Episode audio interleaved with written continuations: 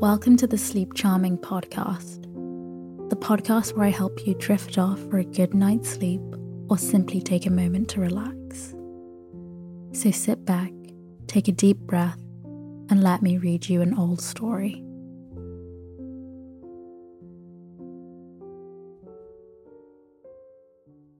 The year eighteen sixty-six was marked by a bizarre development.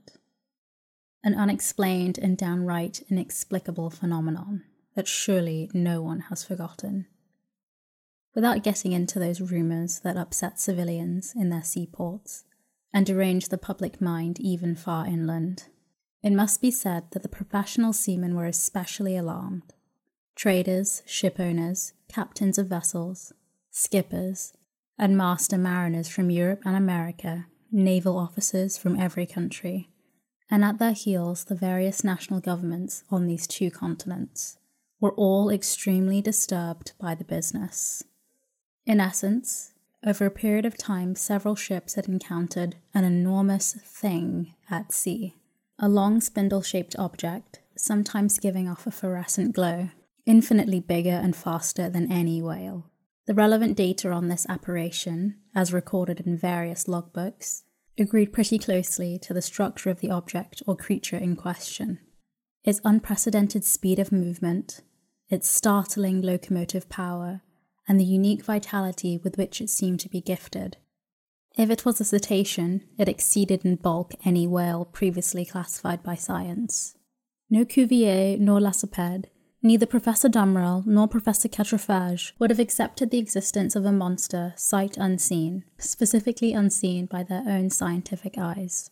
Striking an average of observations taken at different times, rejecting those timid estimates that gave the object a length of two hundred feet, and ignoring those exaggerated views that saw it as a mile wide and three long, you could still assert that this phenomenal creature greatly exceeded the dimensions of anything then known to ichthyologists, if it existed at all. Now then, it did exist. This was an undeniable fact. And since the human mind dotes on objects of wonder, you can understand the worldwide excitement caused by this unearthly apparition. As for relegating it to the realm of fiction, that charge had to be dropped. In essence, on July twentieth, eighteen sixty-six, the steamer Governor Higginson from the Calcutta and Burnitch Steam Navigation Company encountered this moving mass five miles off the eastern shores of Australia. Captain Baker at first thought that he was in the presence of an unknown reef. He was even about to fix its exact position when two waterspouts shot out of this inexplicable object and sprang hissing into the air some one hundred fifty feet. So, unless this reef was subject to the intermittent eruptions of a geyser, the Governor Higginson had fair and honest dealings with some aquatic mammal, unknown till then, that could spurt from its blowholes waterspouts mixed with air and steam. Similar events were likewise observed in the Pacific Sea, on July twenty-third of the same year, by the Christopher Columbus from the West India and Pacific Steam Navigation Company. Consequently, this extraordinary cetacean could transfer itself from one locality to another with startling swiftness. Since within an interval of just three days, the Governor Higginson and the Christopher Columbus had observed it at two positions on the chart separated by a distance of more than seven hundred nautical leagues. Fifteen days later and two thousand leagues farther, the Helvetia from the Compagnie Nationale and the Shannon from the Royal Mail Line, running on opposite tracks in that part of the Atlantic lying between the United States and Europe, respectively signalled each other that the monster had been sighted in latitude forty-two degrees fifteen north and longitude sixty degrees thirty-five west of the meridian of Greenwich. From their simultaneous observations, they were able to estimate the mammal's minimum length at more than three hundred fifty English feet. This was because both the Shannon and the Helvetia were of smaller dimensions, although each measured one hundred metres stem to stern. Now then, the biggest whales, those rorqual whales that frequent the waterways of the Aleutian Islands, have never exceeded a length of fifty-six metres, if they reach even that. One after another, reports arrived that would profoundly affect public opinion. New observations taken by the transatlantic liner Pereire, the Inman's Line Etna running afoul of the monster, An official report drawn up by the officers on the French frigate Normandy, dead earnest reckonings obtained by the general staff of the Commodore Fritz James, aboard the Lord Clyde. In light-hearted countries, people joked about this phenomenon, but such serious and practical countries as England, America, and Germany were deeply concerned. In every big city, the monster was the latest rage. They sang about it in the coffee houses, they ridiculed it in newspapers, they dramatised it in the theatres. The tabloids found it a fine opportunity for hatching all sorts of hoaxes. In those newspapers short of copy, you saw the reappearance of every gigantic imaginary creature, from Moby Dick, that dreadful white whale from the high Atlantic regions, to the stupendous kraken whose tentacles could entwine a five hundred ton craft and drag it into the ocean depths.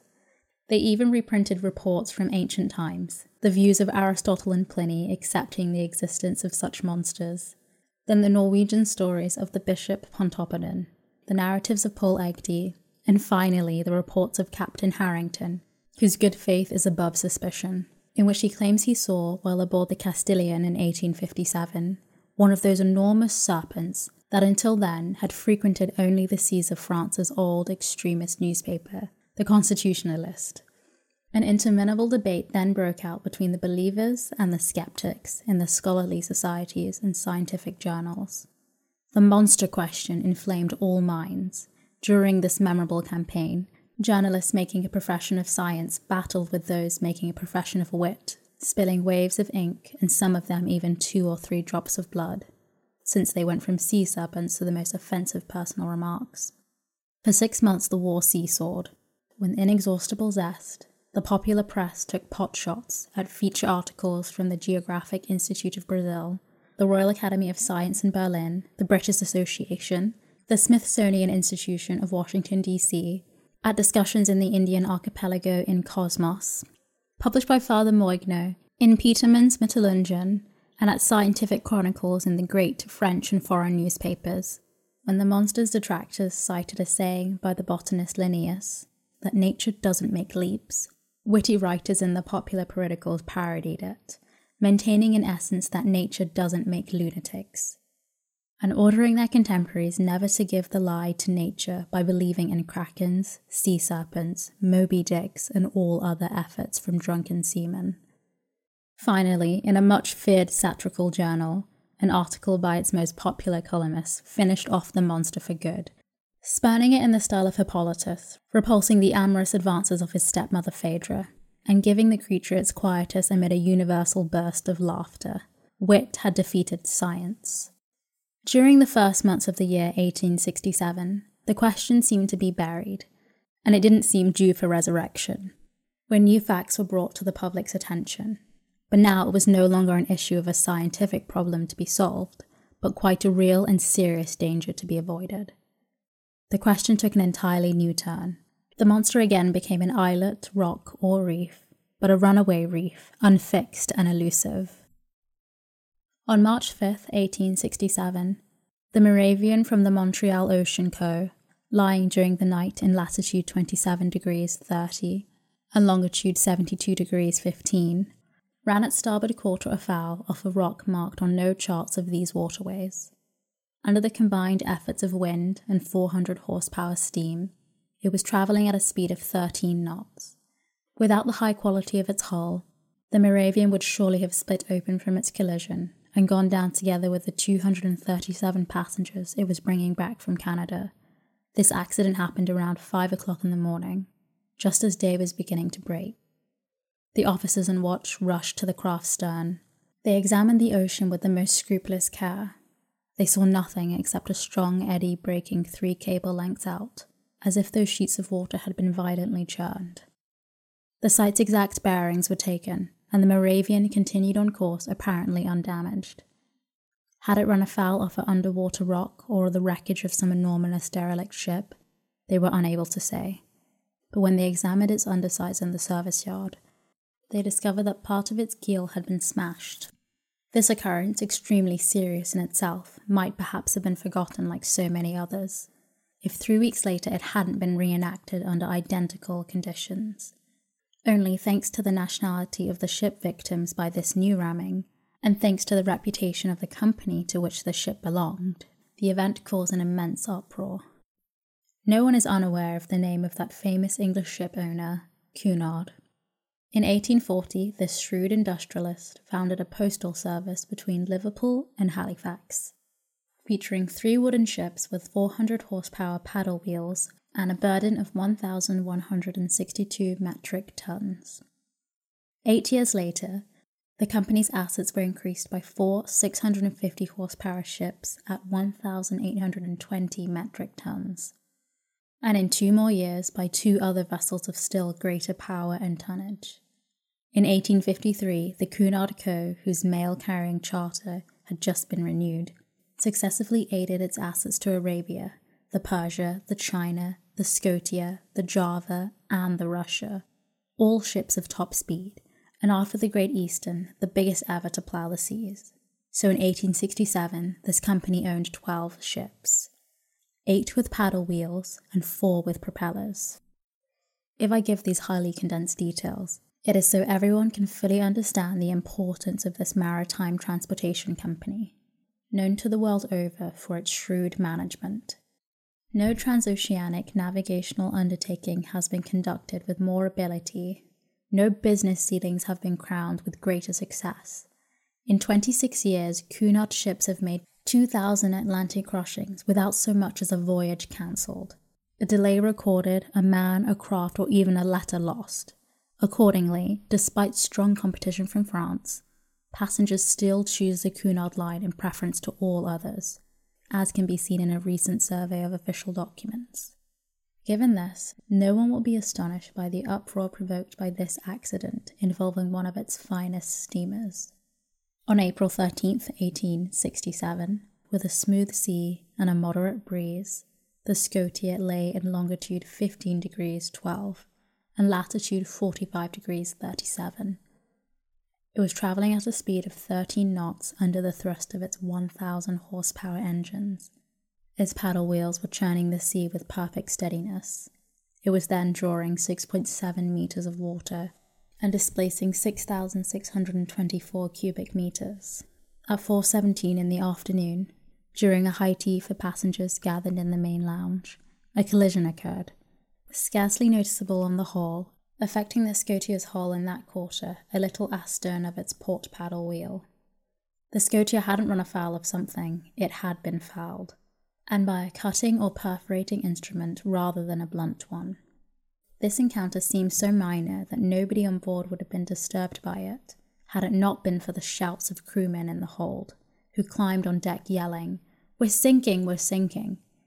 At first, the passengers were quite frightened, but Captain Anderson hastened to reassure them. In fact, there could be no immediate danger. Divided into seven compartments by watertight bulkheads, the Scotia could brave any leak with impunity. Captain Anderson immediately made his way into the hold.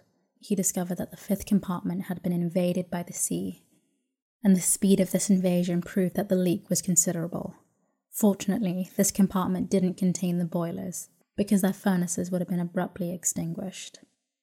Captain Anderson called an immediate halt, and one of his sailors dived down to assess the damage. Within moments, they had located a whole two meters in width on the steamer's underside.